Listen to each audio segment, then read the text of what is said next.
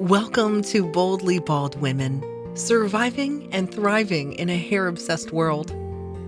If you are grappling with the emotional and social impacts of hair loss, whatever the cause, and frustrated with hot, itchy wigs, this is the place for you. Your host, Pam Petros, international best-selling author of Boldly Bald Women, guides women on a weekly journey from wanting to hide to becoming courageously bold. Pam herself has alopecia universalis, which has caused permanent loss of all body hair. Listen as she shares inspirational stories and interviews with experts offering insight into recovering self confidence and reclaiming joy. Now, here's your host, Pam Petros.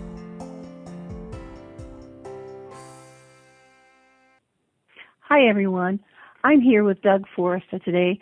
Doug is a dear, dear man who has helped me learn how to do podcasting so that I can bring my message to all of you. And one of the first things that I noticed about Doug was that he was a bald man and he had a bright shiny head just like mine and a big huge smile. So that made a lovely bond between Doug and I right away. And I'd like to tell you a little bit about Doug as we're getting started here. He's a veteran podcast producer and coach. He's the founder of Stand Out and Be Heard Global Community of Podcasters, as well as co founder of the 30 Day Podcasting Challenge. And that's where I met him.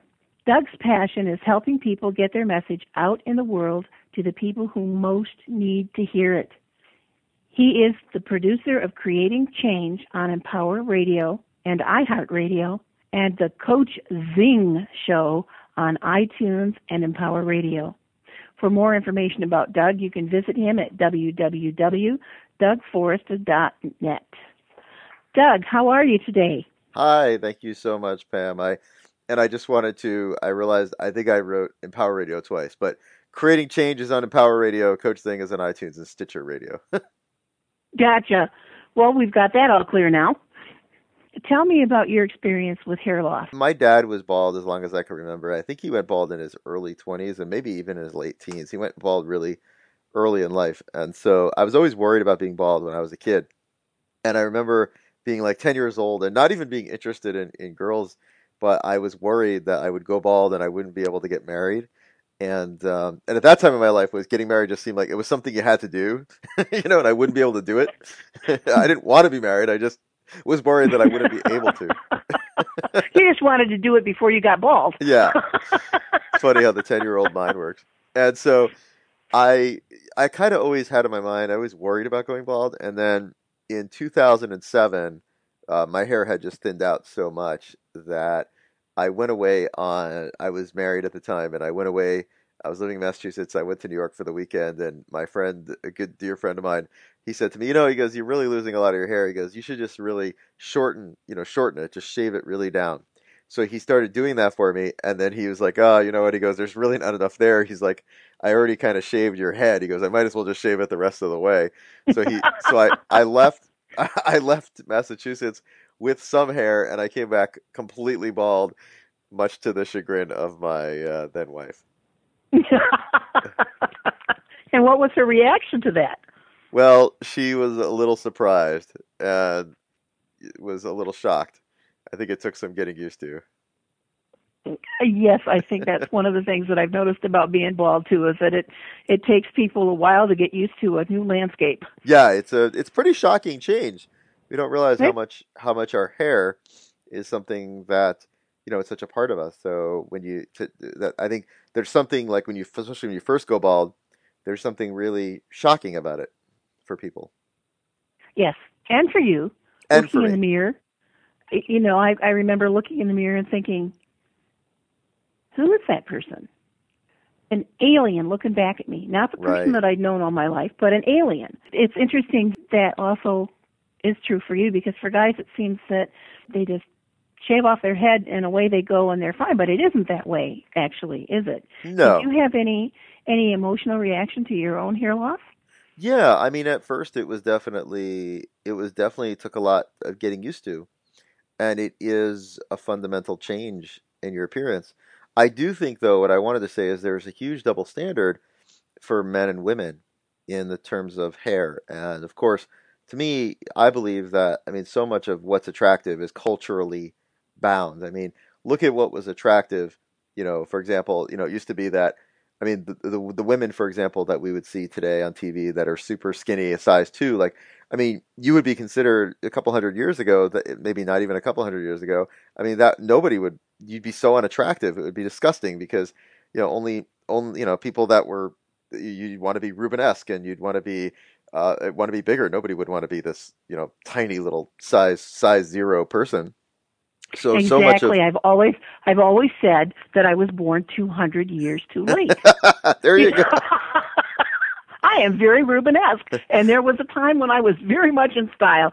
Too bad it's not now, but oh well. But it really is so, culturally it really is culturally bound. We think that there's some objective standard of beauty, and maybe there are, but for the most part, it really is very culturally bound. And I would say that you know one of the things I noticed is that people the, the funny thing is for men, it's now become this thing where they they did these studies about how women actually find bald men uh, more attractive, and I don't think that that's be- anything to do with being bald. I actually think it's because if you think about who's in power in our in our in our culture, it tends to be men of a certain age who tend to be bald, and mm-hmm.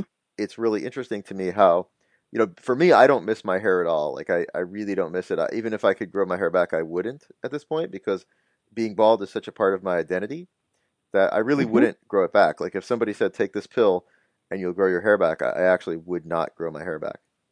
High five. I feel the same way. Oh, that's awesome. I wouldn't awesome. grow my hair back if they found a cure tomorrow. That's awesome. I, am glad, yeah, because I, I think, but there is a loss. There's definitely a loss at first, but I think for men, I think it's a lot easier because you can still your hair is not so much tied up in your sense of manhood, right? It's like if anything, you know, I can be I can still be a guy and be bald. And I don't want to speak for women, but I would imagine you know, for women it's like uh, culturally hair has been this thing that's like so much a part of femininity, femininity and being a woman. Uh, but of course, that's just a cultural story that we have. There's no reason for that.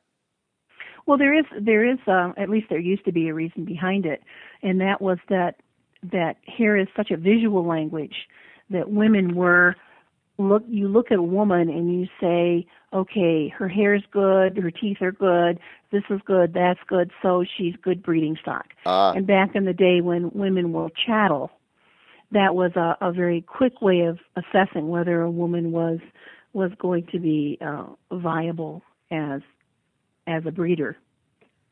Yeah, that's pretty bad, huh? Fortunately, hopefully we've come further since then, you know, in terms of what we want. I, I hope, hope so. so. but you know that doesn't always seem to be the case, especially in our society today, where where everything is is so hair obsessed. Respect the scalp, and uh, you know, women are putting in these extra long things in their hair, the extensions to make it, their hair look fuller and better and more. So it, it seems to even stand out more when you're a bald woman. Did have you had any contact with bald women other than me? Yes, I I, I have. Um, in fact, uh, one of the people I used to work at a hotel in in New York, and Robin Roberts was uh, used to stay at the hotel at times. Uh, we, we were right across the street from the Good Morning America show, and I've I've known women primarily it was because of cancer, usually some type of chemo mm-hmm. treatment that women would mm-hmm. be bald. But I have known other women who were bald you know, some chose to wear wigs, some didn't. But I, I personally, I, I mean, maybe it's just because I'm bald myself, but I don't. I personally think that you can be very attractive and very stunning and be a bald woman. You know, that is that is what I have come to see as well. I, the more the more I interact with with women who are bald and and see their pictures on um, the internet and talk with them, the more I realize that you can be an average woman and have great hair, but if you're a bald woman, you pop. Yes. You just pop. You walk down the street and all of a sudden you're just not part of the sea of women anymore. And you you just you stand out. Now at 64 and and creaky and and overweight, I have had people tell me now that I am beautiful men have come up to me and told me how beautiful I am. Sure. And I'm thinking, where were you when I was 165 pounds and had nice hair? Where were you then? You know, why am I beautiful now that I'm old and fat and bald? You know. well, I also think the other piece, honestly, the other piece I think is that as we get older, I mean, this is one of the things that, that I've come to realize as we get older, that especially as our bodies start to go and you know as as as we age and we all age even the most beautiful stars age. I, I really do think that what makes someone beautiful, if you really think about it, it is more about it really is more about our essence, and the more youthful, playful, and alive we are, mm-hmm. the more that I think that essence comes out, and that really is what makes us beautiful. If you really, I really do think that that's that's what, especially as we get older, I think that really is what you look at people who, you know, I've seen people that are fifty, and then they they their soul is like they're 80 and you see people that are 60 or 70 and they just seem so youthful and alive and vibrant and, and there's a beauty in that. Exactly. You were older and married by the time that you lost your hair. Did you experience any change as far as how women looked at you? Did you see any negative reactions to you being being bald as a man? You know and that's the interesting difference right is that i think women have to go through this whole process that is very different so i'm i'm, I'm very uh, thank you so much for having me on as a man because I, I, really, to be honest with you, I think it had the opposite effect. I, I actually, I, to be honest with you, I have more women interested in me now than I ever had when I had hair. I, I, I mean, I'd be lying if I said the other way. And and and when I, it's funny because now if I show like if I'm dating or something and I'll show a woman like a picture of me with hair, they're like, "Oh no, you look so much better bald." You know, so I think as a guy, it it, it ha, you know it's it, it, makes you people oh it makes you look distinguished. I, I definitely think it makes me look younger because you don't have gray hair, you don't have white hair, you know, so it's hard for people to really pin down how old you are. And so I think again it goes back to that double standard where for me it actually was it was a positive and I also I think I embraced it. Like when I decided to do it I really embraced it. That's what I'm trying to say to women. If you just embrace where you are instead of trying to hide it, there is so much difference between a woman who is standing up bald and she's got that sense of self confidence and she's she's reclaimed her joy and she's not worried about what other people are thinking. I think that that gives her so much more impact. And I get so frustrated with women who are so afraid to toss their wigs and stand out there and and be bald because there are so many more positive reactions than I think women women think. You talked about your wife. Did she have any specific things? I mean, did she say, "I'd re- I, I wish you hadn't done that"? No, in the end, okay she was with okay it, with it. I, I think she, I think she said, "I really wish that you had talked to me about it before you came home." which, which I, I kind of got that from my husband. He was in Greece when I shaved off all my hair, and um I put on a wig for the for the first bit because it was culturally expected, and I didn't want to offend anybody. And so when I picked him up, he kind of looked and he didn't recognize me because I had this I had this different wig on. And then I said, "Oh, honey, it's just me," and I took it off. Oh, that's so funny. stopped. He had a suitcase in his hand, and he just stopped, and his mouth fell open, and he just looked at me. But now he loves it. He absolutely loves it, and and I like hearing from you that as a man you think that women are attractive when they're bald. And I know that there's a difference between the cancer and uh but even the women who are fighting for their lives with cancer, they pop when they're bald as well. Yeah. I, I keep saying over and over again, it's not about the bald it's about the bold. It really, it if really you connect is because, with who you are. Yeah, it really is because you, in the end, if you if you think about it, that I think is as much a part of why uh, women are attracted to to bald men as well. It's just it's the confidence to be able to make a decision like that and to do it. You know, and say, okay, this is me. And I think that that confidence and just living from our essence, it really is what makes us attractive rather than there's no there's no hair that's going to you know if somebody is not living in their power and they're not living in their own essence i you're not going to you're you're not going to be as attractive as somebody who really like you said stands out and pops and says this is me and of course it's scary to do that because pe- some people are going to judge you and they're going to say you shouldn't do that, right? And you should put a wig on and you should do this. Mm-hmm. But you know, mm-hmm. in the end, who cares about those people? Exactly. In the end, who cares about those people? When I first took off my my wig, the precipitating factor for it was I worked in a, a retirement home. I'm very outgoing and give a lot of hugs. I, you know, you know, you're getting virtual hugs from me all the time as we interact, and Mhm. and I and I truly believe in giving hugs. And I was very huggy with all of the residents in my facility. I stopped getting hugs. I got more withdrawn and isolated, and the wig was very hot and itchy, and it would melt makeup down down my face. So I felt like I had the Mississippi River uh, rolling down my face and making a delta of mud on my chin. And I'd always have to be going to the bathroom and wiping it off and wipe, reapplying makeup and trying. And I was just miserable. I was I was so miserable. One of the ladies said to me, "Pam, what's the matter with you? You are you're just not happy. I can see that you're not happy. What's the matter with you?" I said, I'm wearing this stupid wig. I've lost all my hair and I'm wearing this stupid wig and it's hot and it itches and I'm miserable.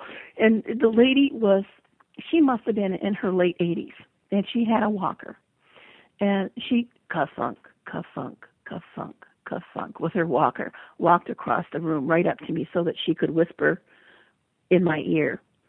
Um, and she said, So take that damn thing off. the woman didn't realize, being almost deaf, she didn't realize that her whisper was permanently fused on loud.